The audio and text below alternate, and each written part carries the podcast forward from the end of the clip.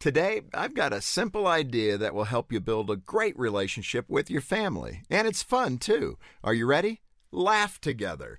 Studies show that families who laugh are healthier, happier, and more connected to each other.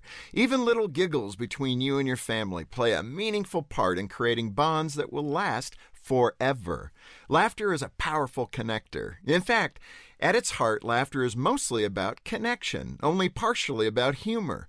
Studies show that we laugh more when we're with people than when we're alone. That's because laughter is contagious. When you hear someone else laugh, you're likely to laugh too.